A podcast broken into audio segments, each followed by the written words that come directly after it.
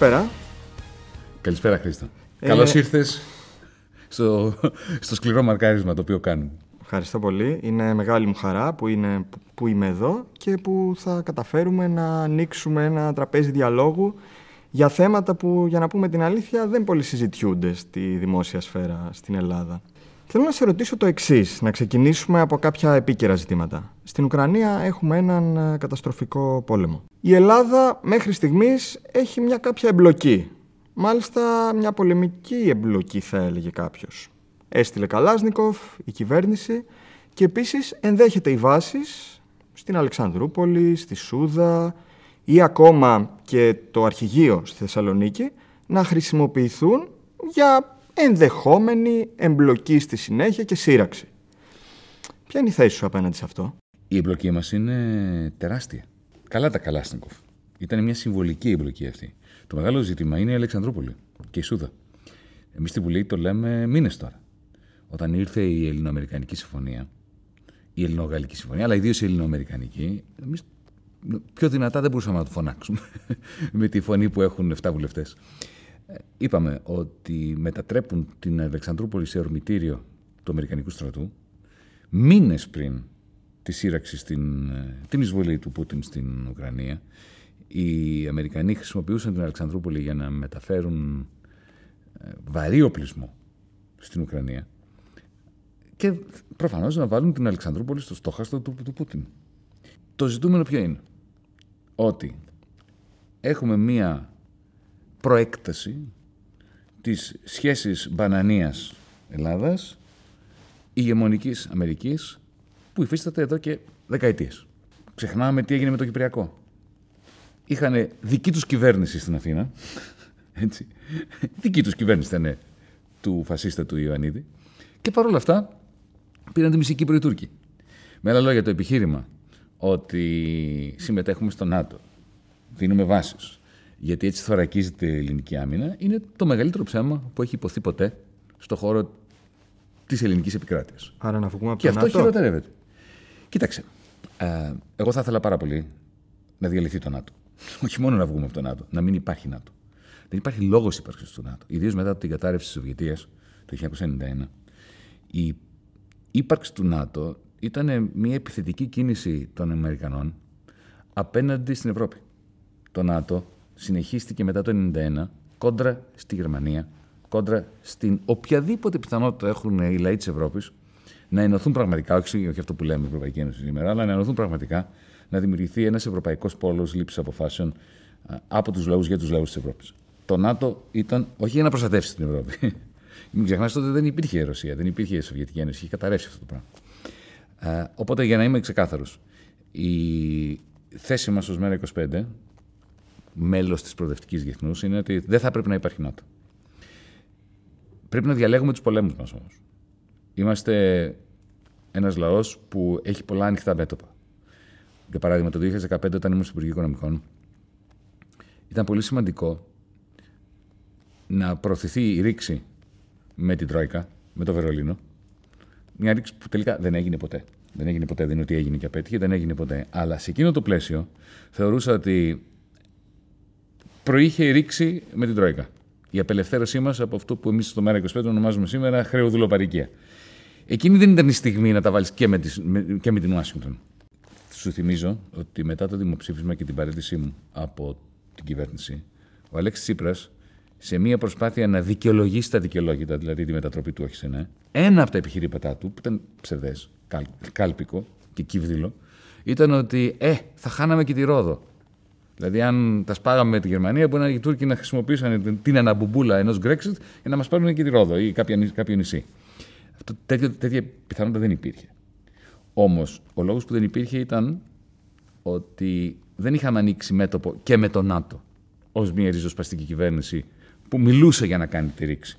Οπότε, νομίζω ότι είναι καθαρή η θέση μας. Δεν θα έπρεπε να είμαστε στο ΝΑΤΟ, θέλουμε να βγούμε από το ΝΑΤΟ, αλλά προέχει αυτή τη στιγμή η απελευθέρωση από τη χρεοδουλοπαρικία.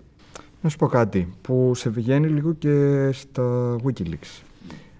Όταν είχε συναντηθεί ο Γκίζη, ο συμπρόεδρος του αριστερού κόμματος της Γερμανίας με τον Αμερικάνο πρέσβη, τον είχε καθησυχάσει λέγοντάς του ότι εμείς λέμε διάλυση και όχι έξοδο, ακριβώς γιατί στην πραγματικότητα είναι μη ρεαλιστικό και άρα μην ανησυχείτε, δεν είναι και τόσο επικίνδυνο για σας. Δεν έχει μια βάση αυτό. Δηλαδή νομίζω ότι το διάλυση φαίνεται αρκετά μακρινό, τόσο ώστε να είναι βούτυρο στο ψωμί του Αμερικάνικου κράτους. Να τα πάρουμε με τη σειρά.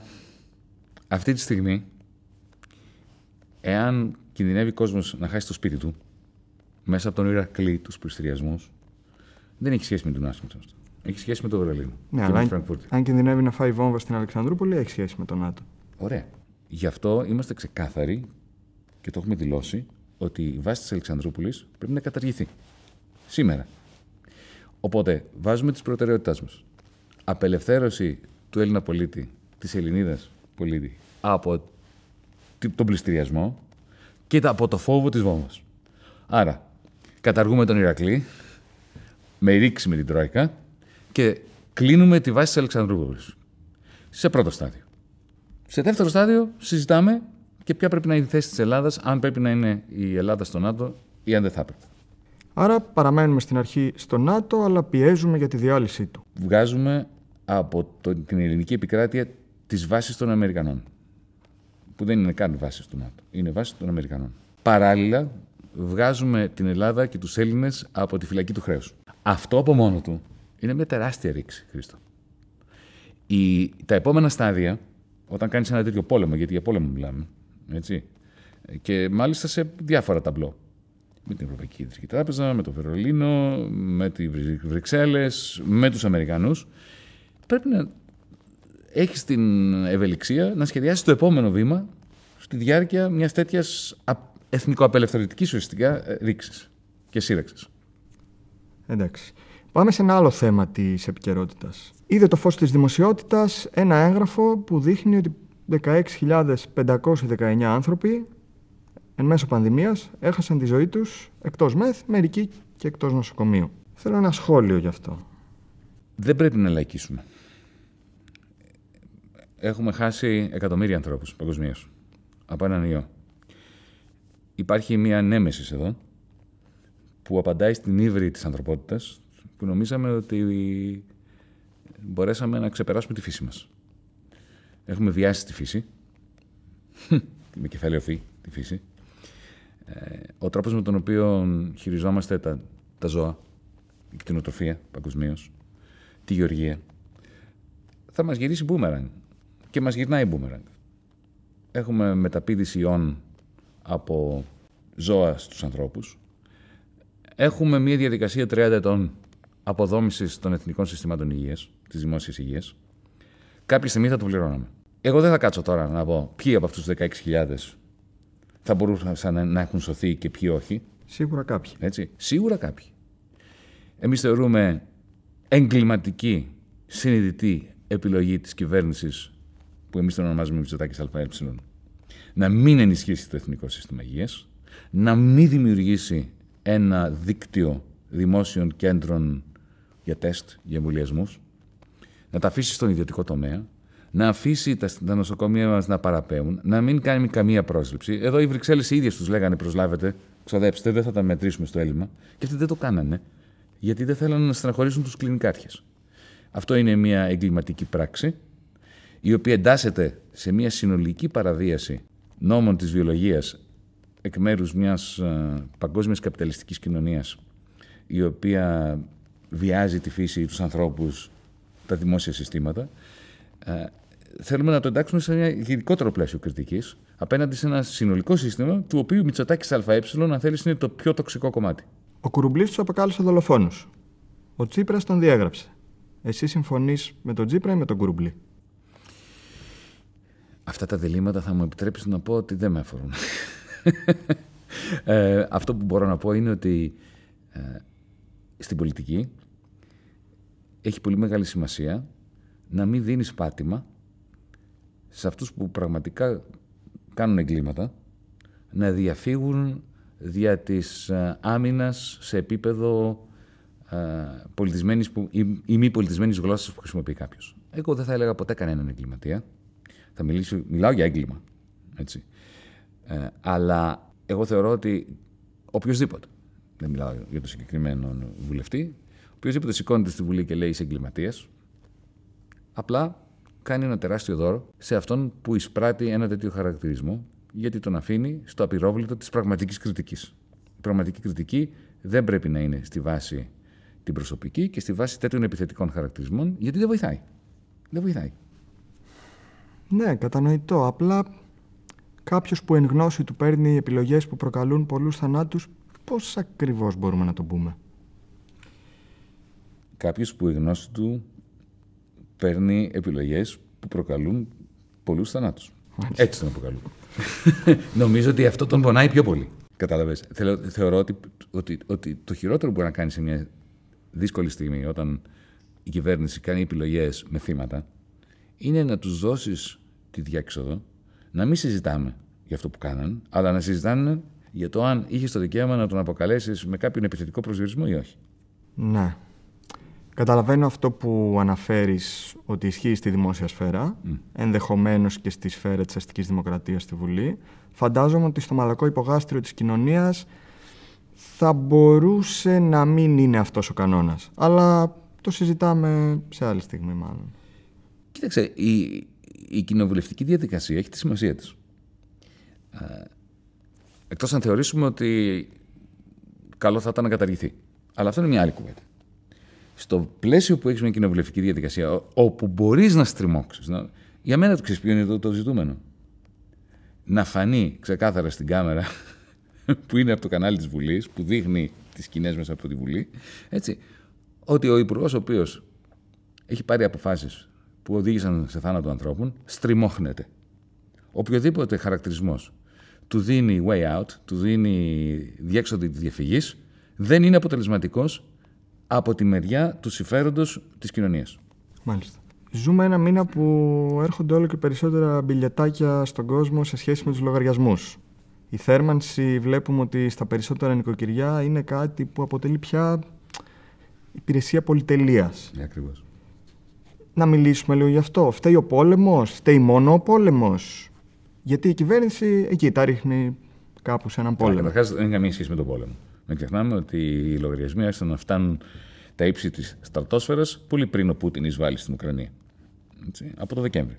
Δεν νομίζω ότι έχει να κάνει τίποτα με τον πόλεμο. Ο πόλεμος ήταν στραβό το κλίμα, ήρθε και ο πόλεμος και παράγινε. Ναι.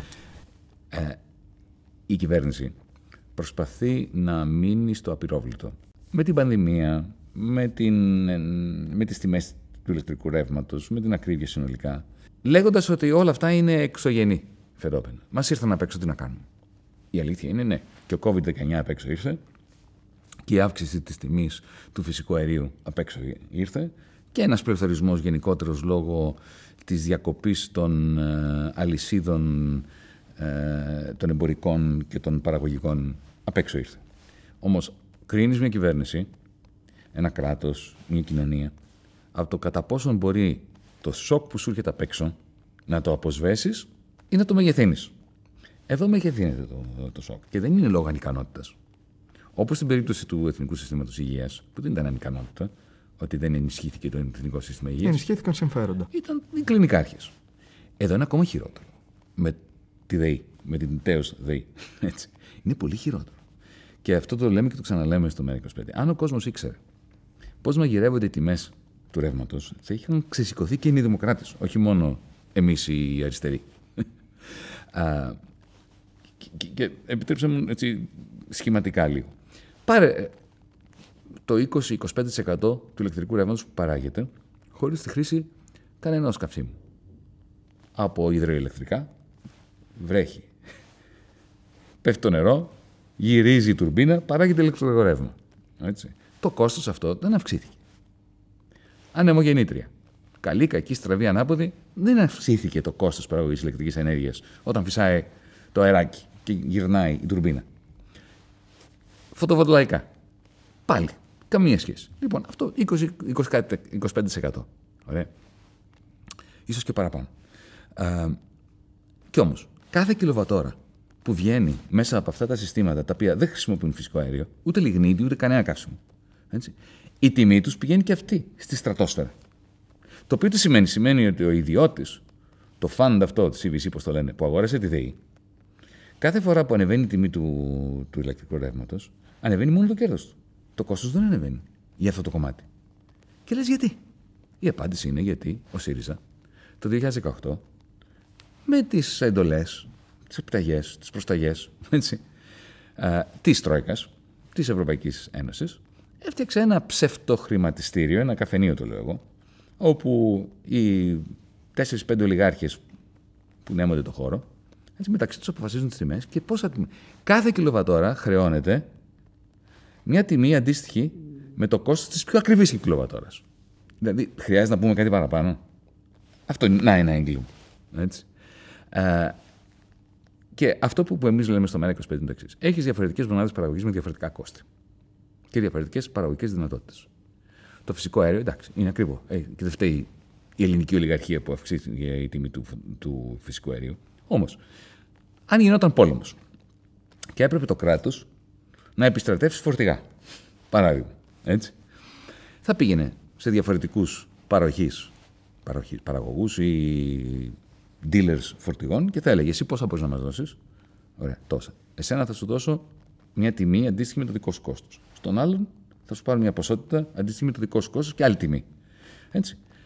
Να μην χάνουν αυτοί οι άνθρωποι, αλλά δεν θα έλεγε, φαντάσου να έλεγε, θα πάρω όλα τα φορτηγά στο κόστος αναμονάδα του πιο ακριβού φορτηγού.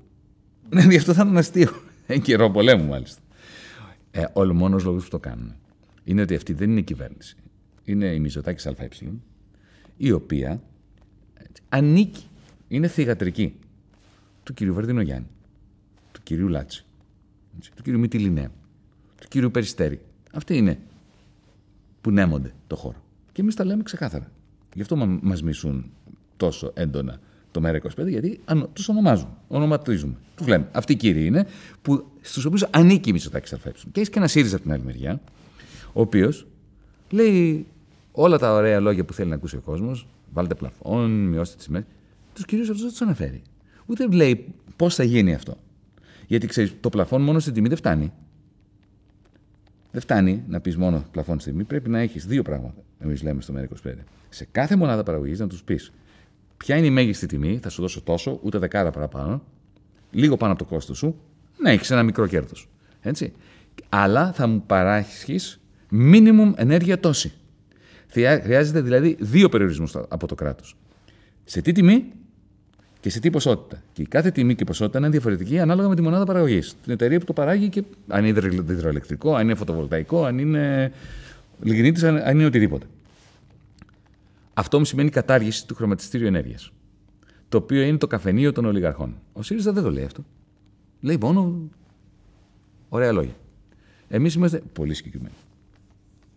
Άρα αυτές οι μονάδες και οι εταιρείες παραμένουν ιδιωτικές. Εμείς είμαστε ξεκάθαροι ότι θέλουμε κοινωνικοποίησή τους. Αλλά πες ότι γινόμαστε εμείς κυβέρνηση σήμερα. Το να κοινωνικοποιήσει αυτές τις εταιρείες, δεδομένου ότι έχουν σπάσει τη ΔΕΗ, την έχουν κάνει κομμάτια και την έχουν δώσει από εδώ και από εκεί, αυτό δεν μπορεί να γίνει από τη μία μέρα στην άλλη. Είναι το πρόγραμμά μας αυτό. Αυτό μπορεί να γίνει την ίδια μέρα όμως. Είναι αυτό που σου λέω. Πας στον κάθε ιδιώτη, όπως έκανε ο Λένιν το 1917.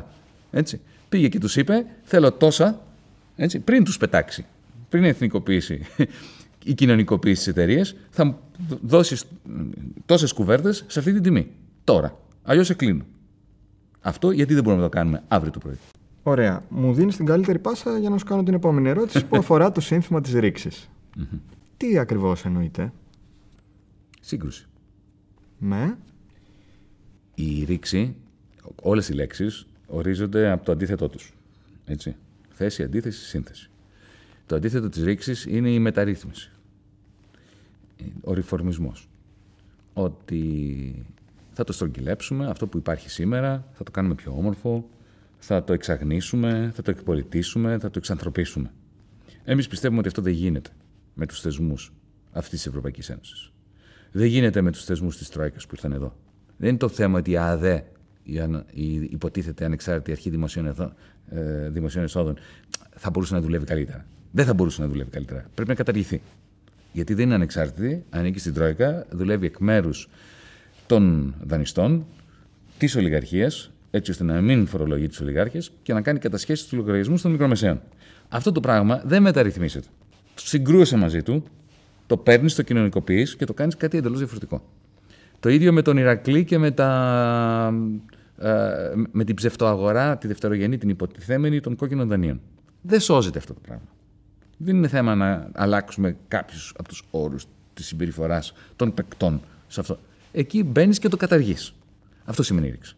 Το αντίθετο της ψευτομεταρρύθμισης που υπόσχονται κόμματα όπως το Κινάλ, ο ΣΥΡΙΖΑ, τα κόμματα που ουσιαστικά έχουν συνθηκολογήσει με την ολιγαρχία, με την Τρόικα και απλά θέλουν να κάνουν αυτά που θέλει και η Τρόικα με προοδευτικό δίθεν πρόσημο. Ωραία, καταλαβαίνω ότι μιλάμε για μια διαδικασία εκτεταμένων κρατικοποιήσεων. Φαντάζομαι ότι... Κοινωνικοποίηση. Φαντάζομαι ότι το πρώτο βήμα της διαδικασίας είναι κρατικοποίηση ή εθνικοποίηση και στη συνέχεια περνάει στον κοινωνικό έλεγχο, όχι; Γιατί; Κατευθείαν κοινωνικοποίηση. Δηλαδή; Γιατί όταν ξέρεις βάλεις το κράτος μέσα, δύσκολα βγαίνει η γραφειοκρατία. ξέρεις, η γραφειοκρατία έχει τις ίδιες ιμπεριαλιστικές τάσεις που έχει και το ιδιωτικό κεφάλαιο. OK, okay, ας το πούμε κοινωνικοποίησης, έτσι και όσο θα τα συζητήσω μάλλον μετά αυτά στην... σε μια από τις επόμενες ερωτήσεις για τον μετακαπιταλισμό, που νομίζω και εγώ και εσύ ψοφάμε να το συζητήσουμε. Θέλω όμως να σε ρωτήσω το εξής. Πού σταματούν αυτές οι κοινωνικοποίησεις, Μιλάμε για την ενέργεια, μιλάμε φαντάζομαι για, τη... για οτιδήποτε ιδιωτικοποιήθηκε μέσα στο 2010-2015. Και πού σταματάμε. Πουθενά. Δεν σταματάμε. Η διαδικασία της κοινωνικοποίησης είναι μια διαδικασία αέναη, που θα έπρεπε να είναι αέναη. Κοίταξε, ξεκινάμε από τα βασικά αγαθά. Ξεκινάμε με το ρεύμα, με το νερό, το οποίο έχει ιδιωτικοποιηθεί υπογείως. Έτσι. Αν δεις, ας πούμε, η ΕΙΔΑΠ έχει συρρυκνωθεί και όλα τα μεγάλα έργα έχουν δοθεί σε ΣΔΙΤ.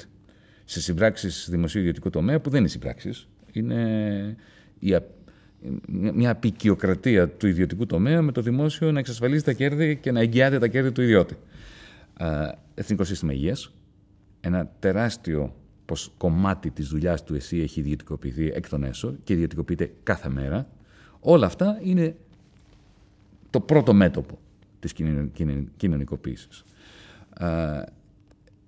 Αν ρωτάς εμένα προσωπικά, γιατί δεν θέλω να δεσμεύω και το ΜΕΡΑ25, γιατί έχουμε διαδικασίες δημιουργία θέσεων, έχουμε αντιπαραθέσεις, έχουμε συζητήσεις. Ε, μιλώ τώρα ως Βαρουφάκης, ως Γιάννης Βαρουφάκης. Για μένα, ο στόχος είναι κατάργηση των χρηματιστήριων. Κατάργηση του ιδιωτικού κεφαλαίου. Κατάργηση της ιδέας, που είναι εξωφρενική αν το σκεφτείς, ότι όσον αφορά την ε, σοβαρή λήψη αποφάσεων, η σοβαρή λήψη αποφάσεων είναι μέσα στι εταιρείε. Δεν είναι στο κράτος ούτε στη Βουλή. Οι σοβαρές αποφάσεις παίρνονται στην τέρνα σήμερα, δεν παίρνονται στο Κοινοβούλιο. Ότι εκεί αγοράζεις όσες ψήφους θέλεις. Γιατί σε τελική ανάλυση η συνέλευση των μετόχων είναι και αυτό μια δημοκρατική διαδικασία, δεν είναι; Ψηφίζουν κτλ. Με τη διαφορά ότι οι μέτοχοι έχουν όσες ψήφους μπορεί να αντέξει το πορτοφόλι τους. ε, οπότε ε, έχω τοποθετηθεί και ε, γραπτά σε αυτό θεωρώ ότι η αρχή του ένα άτομο, μία ψήφος, μία μετοχή είναι ο στόχος. Μέχρι και το τελευταίο καφενείο. Γιατί με ρώτησες πού είναι τα όρια της κοινωνικοποίησης. Το τελευταίο καφενείο. Θέλω να τα συζητήσουμε μετά αυτά με αφορμή το ζήτημα του μετακαπιταλισμού. Έχω και κάποια σημεία κριτικής που τα έχω βρει στη βιβλιογραφία. Θα ήθελα τη γνώμη σου. Θέλω όμως πριν πάμε τόσο βαθιά σε στρατηγικά νερά, να μιλήσουμε λίγο για τα πιο συγκεκριμένα βήματα της ρηξης Το 2015 έδειξε ότι τελικά το ευρώ μάλλον είναι ένα από τα εργαλεία που μπορεί να χρησιμοποιήσει η δύναμη, οι δυνάμεις, οι κοινωνικές δυνάμεις, η Ευρωπαϊκή Ένωση που δεν θέλουν τη ρήξη. Είδα με πολύ ενδιαφέρον ένα κείμενό σου στο News 247 που κατά τη γνώμη μου σηματοδοτεί κάποιους διαφορετικούς τονισμούς στο ζήτημα του ευρώ. Μπορείς να μου εξηγήσεις αυτήν την νέα γραμμή, να την ονομάσω; Ο Κέινς κάποτε είχε πει ότι όταν αλλάζουν τα δεδομένα, αλλάζω και την άποψή μου.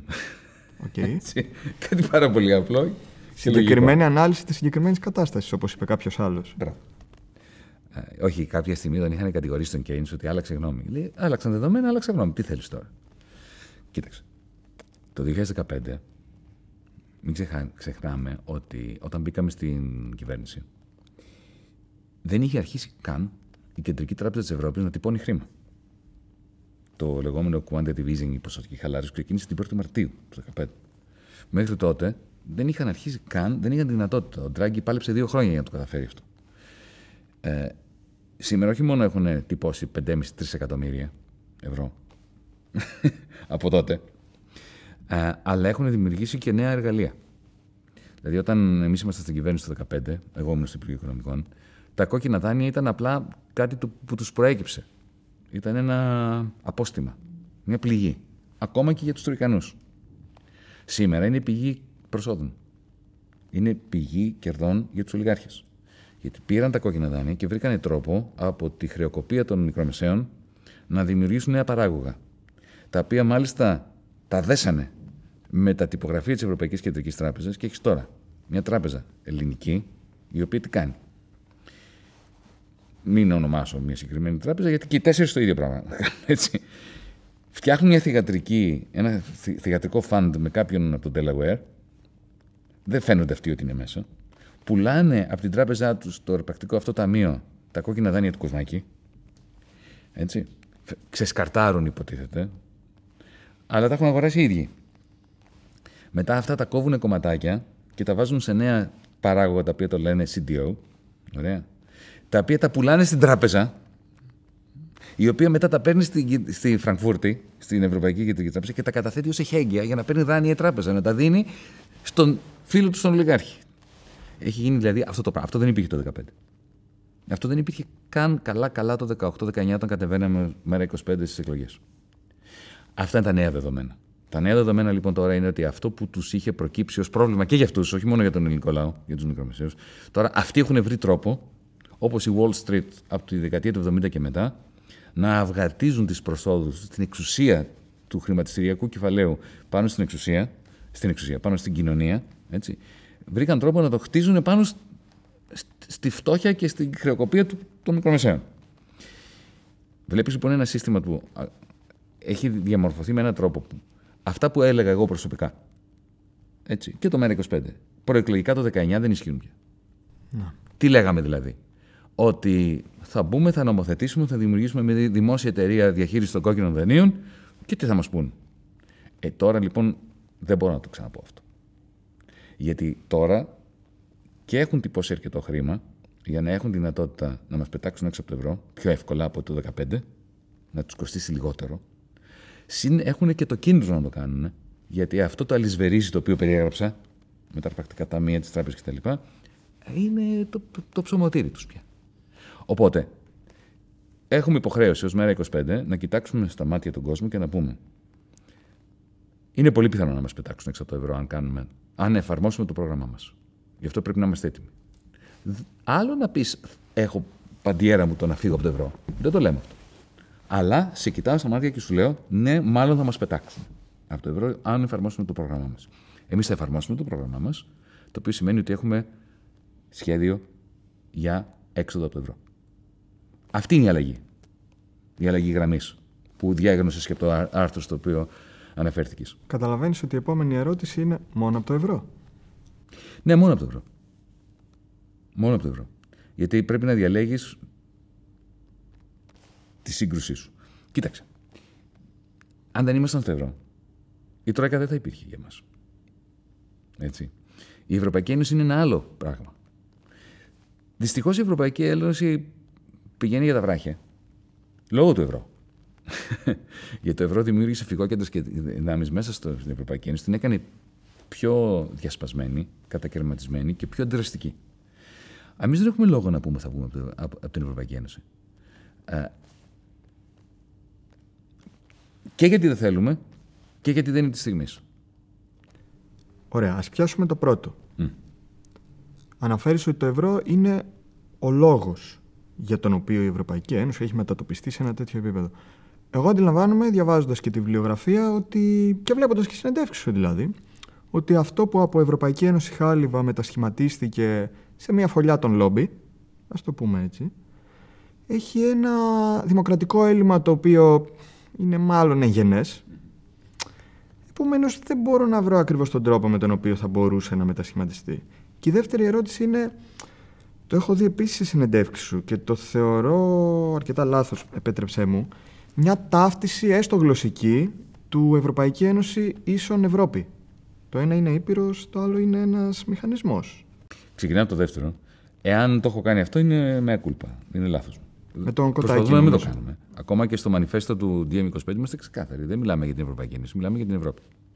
Και παράδειγμα, και απόδειξη αυτού είναι ότι εμείς έχουμε στο DM25 DM Σερβίας, DM Βρετανίας μετά το Brexit, έχουμε DM ε, Τουρκίας, έτσι. Άρα δεν κάνουμε το λάθος να ταυτίζουμε την Ευρωπαϊκή Ένωση με την Ευρώπη. Και αν κάποια φορά μου έχει ξεφύγει, λάθος μου το διορθώνω.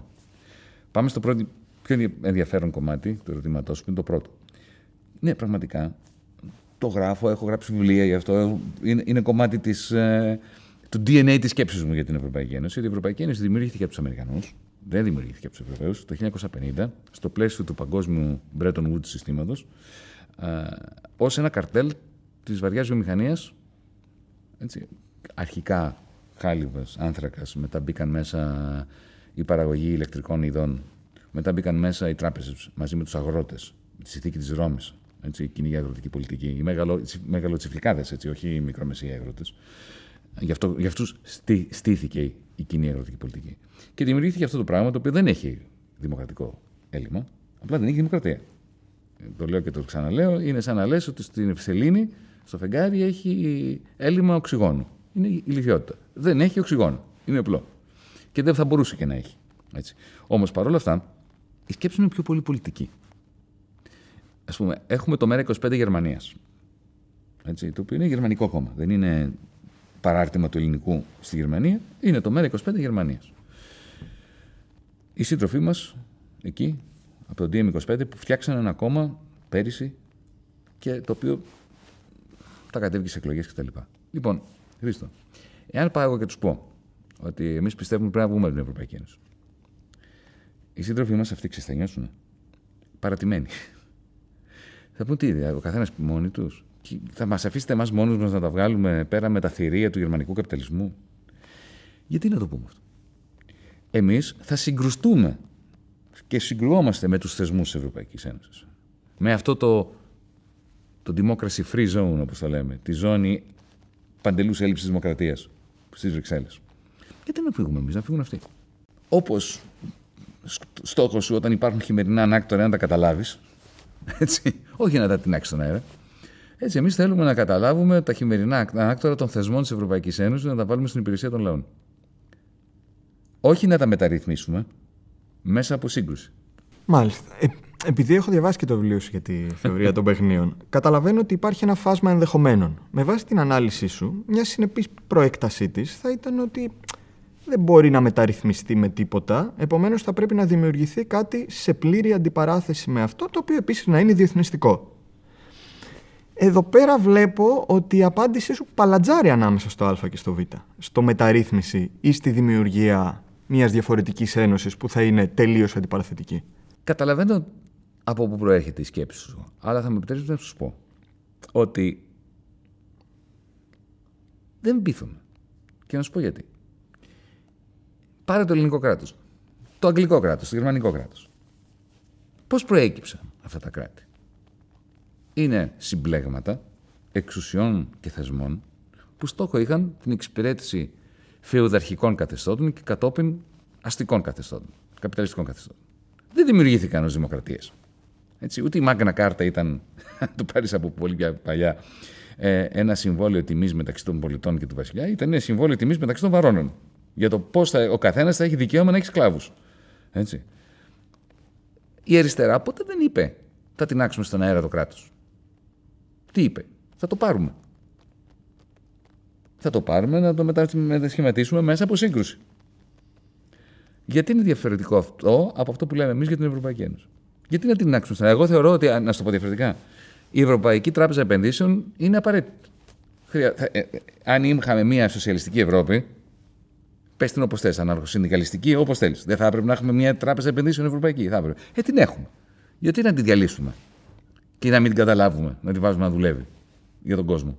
Για την πράσινη μετάβαση, για να μην καταστρέφουμε το περιβάλλον, για την κλιματική αλλαγή. Γιατί πρέπει να τη φτιάξουμε από την αρχή.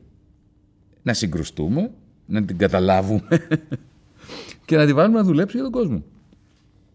Μάλιστα. Η διαφορά που αναφέρεις είναι μάλλον το ότι είναι άλλο το να πάρει κάποιος την εξουσία σε μια χώρα και άλλο να μπορέσει να εγγυηθεί ότι πλειοψηφικά θα πάρει την εξουσία σε πολλές διαφορετικές χώρες της Ευρωπαϊκής Ένωσης. Και, και τώρα πάμε στη συζήτηση για, για τον σοσιαλισμό σε μια χώρα. Ε; Άμα, πηγα... Άμα πηγαίνει εκεί, τι να την κάνουμε, να τη σταματήσουμε; Κοίταξε. Μετά από. Ε, θα ήταν μια ενδιαφέρουσα κουβέντα αυτή αν, αν ήμασταν στο 1950. Έτσι. Και το ερώτημα ήταν να φτιάξουμε μια Ευρωπαϊκή Ένωση η οποία θα είναι έτσι όπως είναι ή να προσπαθήσουμε ο καθένας στη χώρα του να την ε, εκδημοκρατήσει και μετά. Τώρα όμως έχουν περάσει δεκαετίες όπου υπάρχουν αυτές, αυτοί οι θεσμοί. Έτσι. Υπάρχουν αυτοί οι θεσμοί. Έχουν δέσει ανθρώπους μεταξύ τους. Από το Εράσμους των φοιτητών μέχρι την Ευρωπαϊκή Τράπεζα Επενδύσεων, την κοινή αγροτική πολιτική. Πήγαινε στους αγρότες να τους πεις ότι θα πάρουν ξανά δεκάρα από την Ευρωπαϊκή Ένωση. Γιατί να τους το πεις; Πήγα να τους πεις άλλα πράγματα. Ότι αυτό το κοινό ταμείο θα έπρεπε να κάνει το Α, το Β, το Γ, το Δ. Έτσι. Γιατί να το καταργήσεις; Όταν υπάρχει και έχει δημιουργηθεί και μια συνείδηση ότι υπάρχει αυτό το ταμείο σε σχέση με αυτό το ταμείο. οπότε θεωρώ ότι ο διεθνισμός που δεν μπορεί να μην είναι κομμάτι του σκέπτεστε των αριστερών ανθρώπων, αυτή τη στιγμή η εφαρμογή του σωστή είναι είμαστε όλοι υπό την τυραννία αυτών των βάναυσων θεσμών της Ευρωπαϊκής Ένωσης. Εμείς που τελούμε υπό την κυριαρχία, έτσι, ιδίως οι πραγματικά καταπιεζόμενοι, που είναι προλητάροι, οι αγρότες, οι νέοι άνθρωποι, έτσι, οι γυναίκες, παίρνουμε αυτούς τους θεσμούς και τους ανασχηματίζουμε διεθνιστικά. Θα μου πεις ότι δεν γίνεται αυτό, ωραία. Εγώ πιστεύω δεν θα ζήσω να το δω. Το πιστεύω. Αν, αν μου ζητήσεις να προβλέψω. Δεν θα ζήσω να το δω. Αυτό που σου λέω είναι αξίζει να το παλεύουμε. Αυτό που θεωρώ ότι ακόμα πιο μη ρεαλιστικό είναι το να το καταφέρουμε να το κάνουμε εδώ στην Ελλάδα μόνοι μας χωρίς να υπάρχει μια συνολική εξέγερση όλων των Ευρωπαίων που είμαστε κάτω από την πότα της Τρόικας. Γιατί είναι πιο ρεαλιστικό ότι θα κάνουμε σοσιαλιστική την Ελλάδα από ότι να κάνουμε σοσιαλιστική την Ευρώπη; Εγώ δεν, δεν θεωρώ. Θεωρώ ότι είναι πιο εύκολο να κάνεις στην Ευρώπη παρά την Ελλάδα. Είναι ερώτημα πώς θα μπορούσαν να μεταρρυθμιστούν διάφοροι οργανισμοί, όπως για παράδειγμα η Κομισιόν. Η, Όχι, η, η σχέση Κομισιόν. Η Κομισιόν την καταργήσεις καλά τώρα. Τη σιγά που θα την ρυθμίσεις. Α, μιλάμε για κατάργηση ε, Κομισιόν. Η Κομισιόν. Η Κομισιόν είναι το καρτέλ του καρτέλ. OK. Okay. Άρα έχουμε μόνο την Ευρωβουλή. Ούτε αυτή. Και αυτή θα την, πρέπει να την αντικαταστήσουμε με μια πραγματική Ευρωπαϊκή Συνέλευση εκλεγμένων πολιτών, εκλεγμένων πανευρωπαϊκά. Έτσι. Εγώ, έχω, εγώ απαιτώ το δικαίωμα να ψηφίζω Γερμανό ή το Πορτογάλο. Γιατί πρέπει να ψηφίζω Έλληνα αναγκαστικά ή να ψηφίζω με από Έλληνα. Αυτό σημαίνει διεθνισμός. Αυτά κάνει το DM. Το DM δουλεύουμε από το 2016 με αυτό το στόχο. Να, να, να σκεφτούμε τι θέλουμε. Και στο πλαίσιο αυτής της συλλογικότητας. Γιατί και σκέψου το DM, τι επαναστατικός οργανισμός είναι. Αυτή τη στιγμή έχουμε ένα κόμμα στην Ελλάδα, με 25, όπου το καταστατικό μας, το προεκλογικό μας πρόγραμμα, τα πάντα ψηφίζονται τελικά από ποιους; Από τους Γερμανούς, τους Γάλλους, τους Ιταλούς. Αυτός είναι διεθνισμός στην πράξη για μας. Πάντως, και αυτή θα είναι η τελευταία μου ερώτηση για το ζήτημα της Ευρωπαϊκής Ένωσης. Αν μιλάμε για μια Ευρωπαϊκή Ένωση που δεν θα έχει κομισιόν, δεν θα έχει ακριβώς Ευρωβουλή, θα έχει κάτι άλλο. Ταυτόχρονα πιθανότητα θα αναθεωρηθούν και πολύ συγκεκριμένες πλευρές του καταστατικού της που είναι όμως βασικές. Μπορεύματα, ατομική ιδιοκτησία, κρατική ενίσχυση, αν επιτρέπεται ή όχι, κτλ. κτλ. Αυτό πια είτε το πούμε Μπάμπι, είτε το πούμε Ευρωπαϊκή Ένωση, μάλλον δεν είναι Ευρωπαϊκή Ένωση. Δεν διαφωνώ. Α το πούμε κάτι άλλο. Α επιστρέψουμε στα εγχώρια. Ε, απλά εγώ δεν πιστεύω στο να διαλύσεις θεσμούς που τους έχεις ανάγκη μετά το μετα... μετασχηματισμό. Και δεν πιστεύω στην απομόνωση. Δεν πιστεύω ότι άντε, παιδιά, να πάρουμε το καπελάκι μας, να φύγουμε, να πάμε να κάνουμε ένα παράδεισο μόνοι μας. Αυτά δεν είναι διεθνισμός αυτό. Ναι, συνήθως το μόνοι μας βέβαια βρίσκει συμμάχους ή τέλος πάντων αναζητεί και δεν τους βρίσκει στην ιστορία. Αυτό είναι μεγάλο ερώτημα. Θα ήθελα να πάμε και στην πολυβαριανή διαδικασία λίγο και στους συμμάχους που βρήκε η Κίνα μπορεί να, να, να, φτιάξει ένα μοντέλο μόνο της, γιατί είναι αρκετά μεγάλη. Οι ΗΠΑ μπορούν. Η Ελλάδα δεν μπορεί. Αυτό που μπορούμε να κάνουμε είναι να κάνουμε τη ρήξη. Εγώ πιστεύω ακόμα ακράδαντα ότι αν το 2015, το 2015 είχαμε κάνει τη ρήξη, αυτό θα είχε δημιουργήσει ένα ντόμινο. Που θα είχε φέρει ρήξη στην Ισπανία, στην Πορτογαλία, παντού. Απλά με το που έγινε η υποστολή της σημαίας εδώ από το Τσίπρα, έγινε η υποστολή παντού. Υποδέμου. Πρώτη και καλύτερη. Καταστρέφ, καταστρέψαμε τους υποδέμου. Εμείς το 2015 εδώ στην Ελλάδα καταστρέψαμε τους υποδέμου. Καταστρέψαμε τον Τιλίνκι. Το Τιλίνκι αυτή, αυτή τη στιγμή πηγαίνει προς την εξαφάνιση. Ευθύνεται ο ΣΥΡΙΖΑ. Και εγώ προσωπικά. Όλοι μας. Όσοι αποτύχαμε το 2015 να κάνουμε τη ρήξη. Πάντως, αν ο Κόρμπιν πήγε προς εξαφάνιση, είναι γιατί ήταν ανάμεσα σε δύο βάρκες, όπως φάνηκε. Όπως είπε και ο Owen Jones σε ένα ζήτημα το οποίο αφορούσε άμεσα ολόκληρη τη Βρετανία, μέσα ή έξω από την Ευρωπαϊκή Ένωση. Με έλεγε μισόλογα, θα έλεγε κάποιος τρίτος. Εκεί, διαφωνώ. Ε, εκεί διαφωνώ απόλυτα με τον φίλο μου, με τον Owen, είμαστε φίλοι. Διαφωνώ κάθετα. Και το έχω κάνει και κριτική για το βιβλίο. Διαφωνείς με τον Ίστερο ή με τον πρώιμο, γιατί ο πρώιμος μίλησε και για Lexit. Με τον Ίστερο. Με τον Owen που γράψε το βιβλίο του. Mm. Στο οποίο ε, έκανα και βιβλίο κριτική. Είμαστε φίλοι, αλλά διαφωνώ μαζί του. Κοίταξε. Και για να σου πω γιατί διαφωνώ. Πρώτον, ο Κόρμπιν είχε τη σωστή γραμμή και είχαμε την ίδια γραμμή το 2016. Γιατί και εγώ συμμετείχα στην εκστρατεία πριν από το δημοψήφισμα του 2016, του Ιουνίου του 2016, εναντίον του Brexit. Αλλά δεν λέγαμε ανοησίες. Δεν λέγαμε ότι η Ευρωπαϊκή Ένωση είναι το καλύτερο πράγμα που συνέβη στην ανθρωπότητα. Λέγαμε είναι κακή, στραβή, ανάποδη, αλλά η έξοδος δεν βοηθάει. Έτσι. Η έξοδος θα βοηθήσει μόνο την αντίδραση. Όπως και συνέβη. Και αυτό απεδείχθη ο Κόρμπιν δεν ήταν αρκετά δυναμικός στο να προωθήσει αυτή τη γραμμή. Έτσι, γιατί εσύ πώς θα νιώθεις; Δεν συμπαθεί την Ευρωπαϊκή Ένωση, πώς θα το κάνουμε τώρα; Ποιος τη συμπαθεί, Ποιος αριστερός άνθρωπος συμπαθεί την Ευρωπαϊκή Ένωση; Αλλά πάμε και λέγαμε τι; Ότι η έξοδος από την Ευρωπαϊκή Ένωση θα ενισχύσει την ακροδεξιά. Το ρατσισμό. Αυτούς που λένε να βγούμε από την Ευρωπαϊκή Ένωση, γιατί έχουμε. Αλλιώς θα έρθουν οι Τούρκοι. Οι μετανάστες. Έτσι, με τα πόστερ του Νάιτζελ Φαράζ. Έτσι. Ε, Α πούμε, θυμάμαι, ήμουνα σε μια πρωινή εκπομπή του BBC και μου ερώτησαν. Μου λένε, κύριε Βαρουφάκη, ε, είστε εναντίον του, του, του, Brexit και υπέρ της παραμονής της Βρετανίας μεταξύ του 0 και του 10. Πόσο ενθουσιώδεις είσαστε για την Ευρωπαϊκή Ένωση; Είπα 4. Και τότε γιατί λέτε να μείνουμε; Του λέω, άμα με ρωτούσατε πόσο ενθουσιώδη είμαι για την ελληνική κυβέρνηση και το ελληνικό κράτος, σας έλεγα ένα. Δεν σημαίνει ότι αυτό θέλω την κατάργηση του ελληνικού κράτους. Έτσι. Σημαίνει ότι θέλω να το φτιάξουμε. Να συγκρουστούμε για να το φτιάξουμε. Καταλαβέ. Ήταν η σωστή γραμμή αυτή. Και απόδειξη. Το 2017, ένα χρόνο μετά, είχαμε γενικές εκλογές στη Βρετανία. Ο Κόρμπιν κατέβασε το πιο ριζοσπαστικό μανιφέστο που έχει κατέβει ποτέ από το 1945 και μετά. Αν σκεφτείτε, το συγκρίνεις με το, μόνο με το Άτλι το 1945, που ήταν πολύ ριζοσπαστικό μανιφέστο εκείνο, που δημιούργησε το Εθνικό Σύστημα Υγείας κτλ. Έτσι. Πήρε το υψηλότερο ποσοστό που έχει πάρει το Εργατικό Κόμμα από το 1945. Για λίγο δεν κέρδισε το 17, παρά τον τεράστιο πόλεμο που του έγινε. Ο λόγος για τον οποίο κατέρευσε ο Κόρμπιν είναι επειδή οι αντίπαλοι του, εντός του Εργατικού Κόμματος, τον χτύπησαν εκεί που πονάει. Τον κατηγόρησαν για ρατσιστή. Ε, αυτό κάτι γίνεται κάτι αντίστοιχο σήμερα, με κατηγορούν εμένα για σεξισμό. Γιατί ξέρεις κάτι, αν με πει κάποιος κομμουνιστή, αναρχικό, δεν πειράζει καθόλου. Είμαι ό,τι θέλετε από αυτά.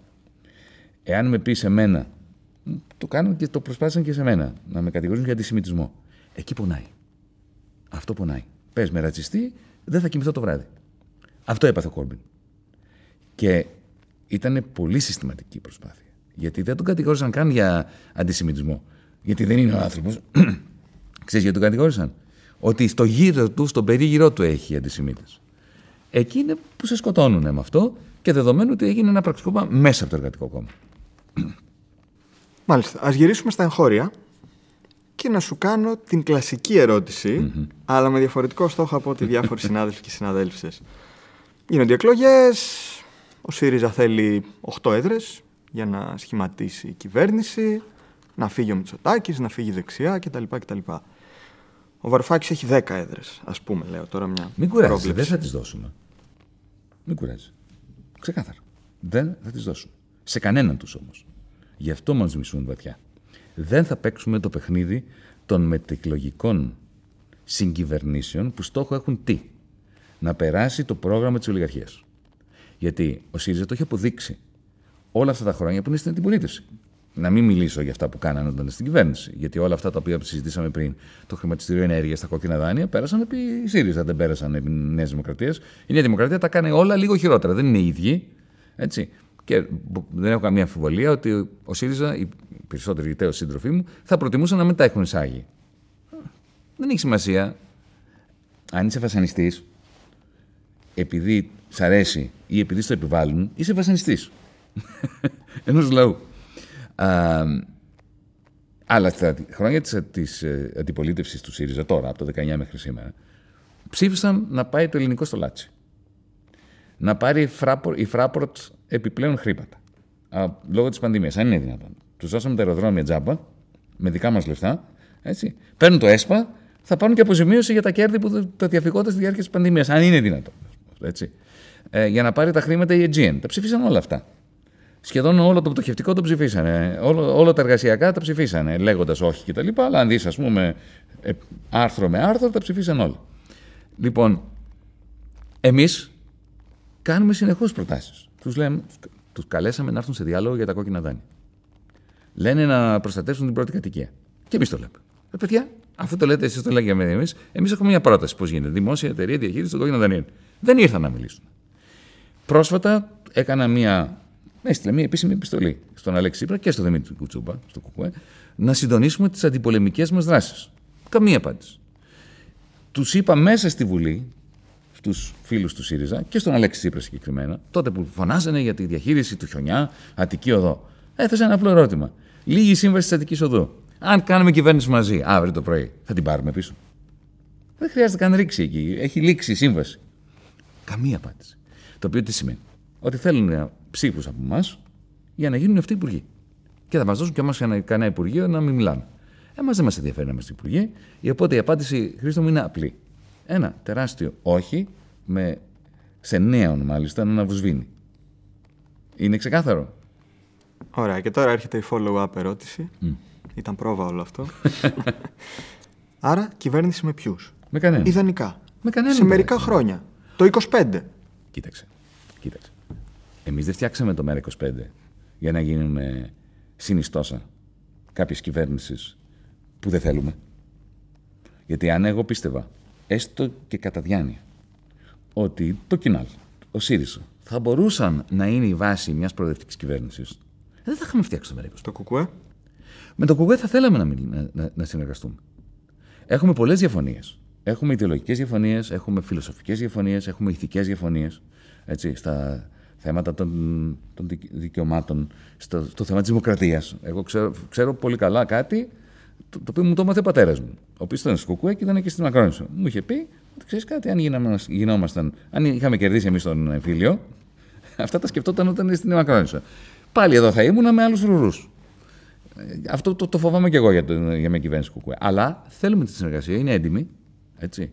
Ε, σε αυτά που πιστεύουν και που λένε, έχουμε πολλά κοινά στην κριτική μας για το σύστημα, τον καπιταλισμό, την φαυλοκρατία, την ολιγαρχία κτλ. Α, αλλά πολύ φοβάμαι ότι δεν τους ενδιαφέρει εκείνος. Άρα εσείς θέλετε να κυβερνήσετε κάποια στιγμή τη χώρα, όχι να συγκυβερνήσετε με συμβιβασμούς, να κυβερνήσετε. Και λέτε ότι αυτό θα το κάνουμε ως μέρα 25 και μετά μπορεί να υπάρχουν κάποιοι σύμμαχοι, μάλλον αριστερά κόμματα, δεν θα το πούμε και αριστερή κυβέρνηση ή μπορεί και να το πούμε. Προφανώς θα είναι αριστερή κυβέρνηση. Απλά, κοίτα. Το ΜΕΡΑ25 μπήκε στη Βουλή για να σπάσει αυτό το στεγανό της ολιγαρχίας, της μνημονιακής ολιγαρχίας, που είναι τα κόμματα που πέρασαν μνημόνια και τα, τα κόμματα τα οποία εγκλωβίζουν το ελληνικό λαό σε αυτή τη φυλακή χρέους. Γι' αυτό μπήκαν. Αν σπάσεις αυτά τα στεγανά, δεν ξέρεις τι γίνεται μετά. Ε, μπορεί να βγουν νέα κόμματα της αριστεράς. Μπορεί να μεταπεί να συνεργαστούμε και να δημιουργήσουμε μια νέα συμμαχία. Είμαστε σε μια φάση πολύ νωρίς. Αυτή τη στιγμή κρατάμε ένα κεράκι αναμένο μέσα στη Βουλή. Αυτό το κεράκι του όχι. Το οποίο θέλουμε να γίνει Μία λαμπάδα, δύο λαμπάδες, τρεις λαμπάδες. Μπορεί να είμαστε εμεί η μεγάλη λαμπάδα και να είναι άλλες οι μικρές. Μπορεί να είναι κάποιοι άλλοι μεγάλες λαμπάδες και εμείς οι μικροί. Το θέμα είναι να μπει φως σε αυτό το σκοτάδι της Βουλής, γιατί αυτή τη στιγμή έχουμε ένα σκοτάδι. Και να ξέρεις, Χρήστο, ότι αυτή τη στιγμή στις Βρυξέλλες, στο Βερολίνο, στην Αθήνα, ανησυχούν η Τρόικα εσωτερικού και εξωτερικού για το τι θα γίνει μετά τις εκλογές. Ένα πράγμα τους ενδιαφέρει. Να δημιουργηθεί μια συγκυβέρνηση, είτε με προοδευτικό πρόσωπο, όχι πρόσωπο, πρόσημο, είτε με νεοφιλελεύθερο πρόσημο, πρόσημο για να περάσουν τα μέτρα της ολιγαρχίας. Τα επόμενα μέτρα, γιατί το ταμείο είναι μείον, το χρέος γίνεται χειρότερο από ποτέ. Ε, έρχονται δυσάρεστε στιγμές και μέτρα. Και θέλουν να τα φέρουν.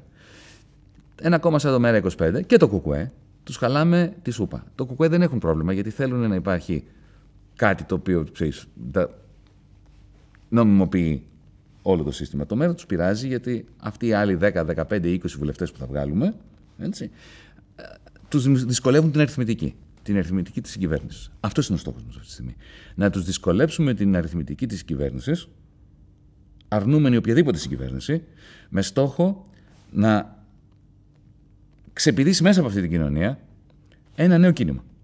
Στο οποίο εμείς μπορεί να είμαστε ουραγοί, έτσι. Μπορεί να είμαστε ακόλουθοι. Μπορεί να το οδηγήσουμε, θα προσπαθήσουμε να το οδηγήσουμε, ας το οδηγήσουν άλλοι. Ωραία, θα επιμείνω σε αυτό τον πιο έτσι, στρατηγικό ορίζοντα της μετάβασης σε κάτι άλλο. Και ενδεχομένως του σχηματισμού κυβέρνησης, αριστερής κυβέρνησης. Μ' αρέσει που το είπαμε, μπορώ να το χρησιμοποιήσω και ως τίτλο. σω βγήκε είδηση. Δεν ξέρω αν το αριστερή κυβέρνηση το έχεις ξανααναφέρει. Κοίταξε, κάτι, έχω κουραστεί με τους όρους. Δηλαδή, έχουν Όταν έχεις το ΣΥΡΙΖΑ να λέγεται ριζοσπαστική αριστερά ναι. και μου λες είσαι αριστερός, με τον που ακούω ότι ο ΣΥΡΙΖΑ θεωρείται ριζοσπαστική αριστερά, μου έρχεται να σου πω όχι. Και το Πασόκ Σοσιαλιστικό Κίνημα. Και το Πασόκ Σοσιαλιστικό Κίνημα. Δηλαδή αυτές τις λέξεις έχουμε κατα, καταεξευθελήσει. Γι' αυτό στο, στο μέρα δεν βάλαμε τη λέξη αριστερά μέσα. Βάλαμε τη λέξη ανυπακοή. Ωραία. Θέλω να πω το εξής. Το 2014, σε μια συνέντευξη τύπου στον Αλέξη Τσίπρα, είχα ρωτήσει το εξής. Mm. Μιλάτε για αριστερή κυβέρνηση αλλά ταυτόχρονα θέλετε παραμονή στην Ευρωπαϊκή Ένωση και παραμονή στο ΝΑΤΟ. Υπάρχει κάποια δύναμη αριστερή ή θα υπάρξει με βάση αυτά που ανέφερες που θα μπορούσε να αποδεχθεί αυτά τα ζητήματα για να κυβερνήσετε μαζί; Επαναλαμβάνω την ερώτηση σε σένα. Είχα πει και για το ευρώ τότε, αλλά ευτυχώς δεν χρειάζεται να κάνω αυτό το σκέλος της ερώτησης σε σένα. Εγώ θεωρώ ότι έχουμε απόλυτη δυνατότητα επικοινωνίας και συνεργασίας με κάθε ριζοσπάστη αριστερό, ο οποίος βλέπει την Ευρωπαϊκή Ένωση ως ένα καρτέλ της χειρότερης έκφανσης της ολιγαρχίας της αστικής τάξης, των αστικών τάξεων, των άρχουσων, αρχουσών τάξεων και θέλουμε σύγκρουση με αυτό το πράγμα που λέγεται Ευρωπαϊκή Ένωση. Πριν το συζητήσαμε. Έτσι. Η, συγκρουσιακή σχέση που έχουμε με την Ευρωπαϊκή Ένωση είναι δεδομένη. Είναι μια εγελιανή, μαρξιστική, μπακουνική σύγκρουση με αυτό το πράγμα. νομίζω ότι το ΜΕΡΑ25 με όλες τις δυνάμεις που θέλουν σύγκρουση με αυτό το πράγμα, για να μετασχηματιστεί αυτό το πράγμα, νομίζω ότι υπάρχει πεδίο δόξας πολύ λαμπρό για μια τέτοια συνεργασία. Μάλιστα. Όσο αφορά το ΝΑΤΟ, είπαμε, ας βγάλουμε τους Αμερικανούς από την Αλεξανδρούπολη και από τη Σούδα και μετά σου λέω. Επιστρέφω ξανά στα εγχώρια, στην άχαρη ερώτηση. Μείωση της κοινοβουλευτικής δύναμης, αποχωρήσεις, καταγγελίες. Θα πιάσω το θέμα της δημοκρατια Σε τι βαθμό έχει βάση αυτή η κατηγορία, Αν σου πω εγώ ότι δεν έχει, δεν θα με πιστέψεις, γιατί θα το έλεγα, δεν θα το έλεγα. Αυτό που συνέβη είναι ότι, κοίταξε, λιγοστέψαμε στη Βουλή. Ήμασταν 9, είμαστε 7 και δυναμώσαμε έξω από τη Βουλή. Και γίναμε πολύ περισσότεροι έξω από τη Βουλή. Ε, μετά τις εκλογές θα επιστρέψουμε πολύ πιο πολύ στη Βουλή. Το θέμα της δημοκρατίας είναι πάρα πολύ δύσκολο πράγμα η δημοκρατία σε κόμματα. Έτσι. Παλεύουμε πάρα πολύ. Είμαστε το μοναδικό κόμμα όμως που ε, πολύ συστηματικά αυξάνουμε το πεδίο της δημοκρατίας μέσα μας. Σκέψου ότι έχουμε μέλη της Κεντρικής Επιτροπής που κληρώνονται. Έχουμε μέλη της πολιτικής γραμματείας. Στην πολιτική όχι, στην, στην, στην Κεντρική Επιτροπή έχουμε 60. 60 κληρωτούς. Στην πολιτική γραμματεία έχουμε δύο κληρωτούς. Έτσι. Κληρωτές για την ακρίβεια. Ραντσχέρ. Όσο αφορά τις καταγγελίες, θέλω να πω το πολύ απλό. Από τη μία μεριά έχεις βουλεύτρια που όπως έχουμε δείξει, γιατί έχουμε καταθέσει και εμείς τα δεδομένα, Πολάκης ψήφισε κόντρα στη θέση του ΜΕΡΑ25. Το αποδεχτήκαμε πλήρως στο πλαίσιο της ανοχής σε διαφορετικές απόψεις. Αυτό δεν ήταν μια φυσική προέκταση ενός κόμματος που κατεβαίνει όχι ως αριστερό, αλλά βάζοντας τις τάξεις του ανθρώπους με σκοπό μονάχα να φύγουμε από τη θηλιά του χρέους που λέγατε και βλέπουμε. Όχι, έχουμε μια συγκεκριμένη άποψη στο DM25 και στο ΜΕΡΑ25 ότι δεν έχουμε δημοκρατικό συγκεντρωτισμό. Δεν είναι δηλαδή ότι παίρνουμε μια γραμμή και όλοι την ακολουθούν. Ότι όταν δεν συγκρούεται κάτι το οποίο λες απόλυτα με τις αξίες και τις αρχές και το μανιφέστο του, του κινήματος, έχεις το δικαίωμα να το λες υπό έναν όρο. Πρώτα θα πεις τι λέει το κόμμα. Αυτό δεν έγινε. Αλλά δείξαμε ανοχή. Τώρα, όσο αφορά αυτό που εμένα με, με ενδιαφέρει, έτσι, το κατά πόσον είμαστε ανοιχτοί στην κριτική, την εσωτερική κριτική. Θα σου πω ότι δεν με πλήττουν προσωπικά αυτού του είδους κριτικές όταν έχεις βουλεύτρια ή βουλεύτριες που στις 16 συνόδους της Κεντρικής Επιτροπής δεν έχουν πάρει το λόγο ούτε μία φορά. Και μετά ξαφνικά μαθαίνουμε από τις εφημερίδες ότι υπάρχουν κατηγορίες και καταγγελίες για αντιδημοκρατικές συμπεριφορές. Άρα με τι κριτήρια επελέγησαν; Με κανένα. Κοίταξε, Χριστό. Αυτό είναι το, το αντίτιμο που πληρώνεις όταν έχεις τυφλή, τυφλή εμπιστοσύνη στην αρχή ενός κόμματος στους ανθρώπους που έρχονται. Εμείς είχαμε μία επιλογή. Θα βάλουμε πόρτα ή δεν θα βάλουμε πόρτα; Face control ή, ή όχι face control; Ε; Θα τους ελέγξουμε τους ανθρώπους που έρχονται; Ή θα τους αφήσουμε να μπουν μέσα στη βάση της δήλωσης ότι συμπαρα... συμπαρίστανται στις αρχές του κόμματος; Και επιλέξαμε αυτό. Την επόμενη φορά θα πάρετε την άλλη επιλογή; Όχι. Εμείς θα παραμείνουμε ανοιχτό κόμμα. Θα, κατα... θα ξανακατέβει κάποιος νεοφιλελεύθερο μαζί σας; Κοίταξε, θέλω να σα δώσω ένα παράδειγμα. Για να είμαι συγκεκριμένος. Ο Τάκης Μίχας. Ένας άνθρωπος με τον οποίο έχουμε διαφωνήσει, έχουμε συγκρουστεί δεκαετίες τώρα. Έτσι, ο οποίος ήταν στην άλλη μεριά, τη σχεδόν θατσερική μεριά. Ο Τάκης Μίχας κατέβηκε στο ψηφοδέλτιο επικρατείας μας. Μέχρι σήμερα έχουμε τις διαφωνίες που έχουμε, αλλά ο άνθρωπος έχει σεβαστεί απολύτως τις αξίες και τις αρχές του ΜΕΡΑ25. Είναι τιμή μας που έχουμε κάποιος σαν τον Τάκη Μίχα. Τάκη Μίχα.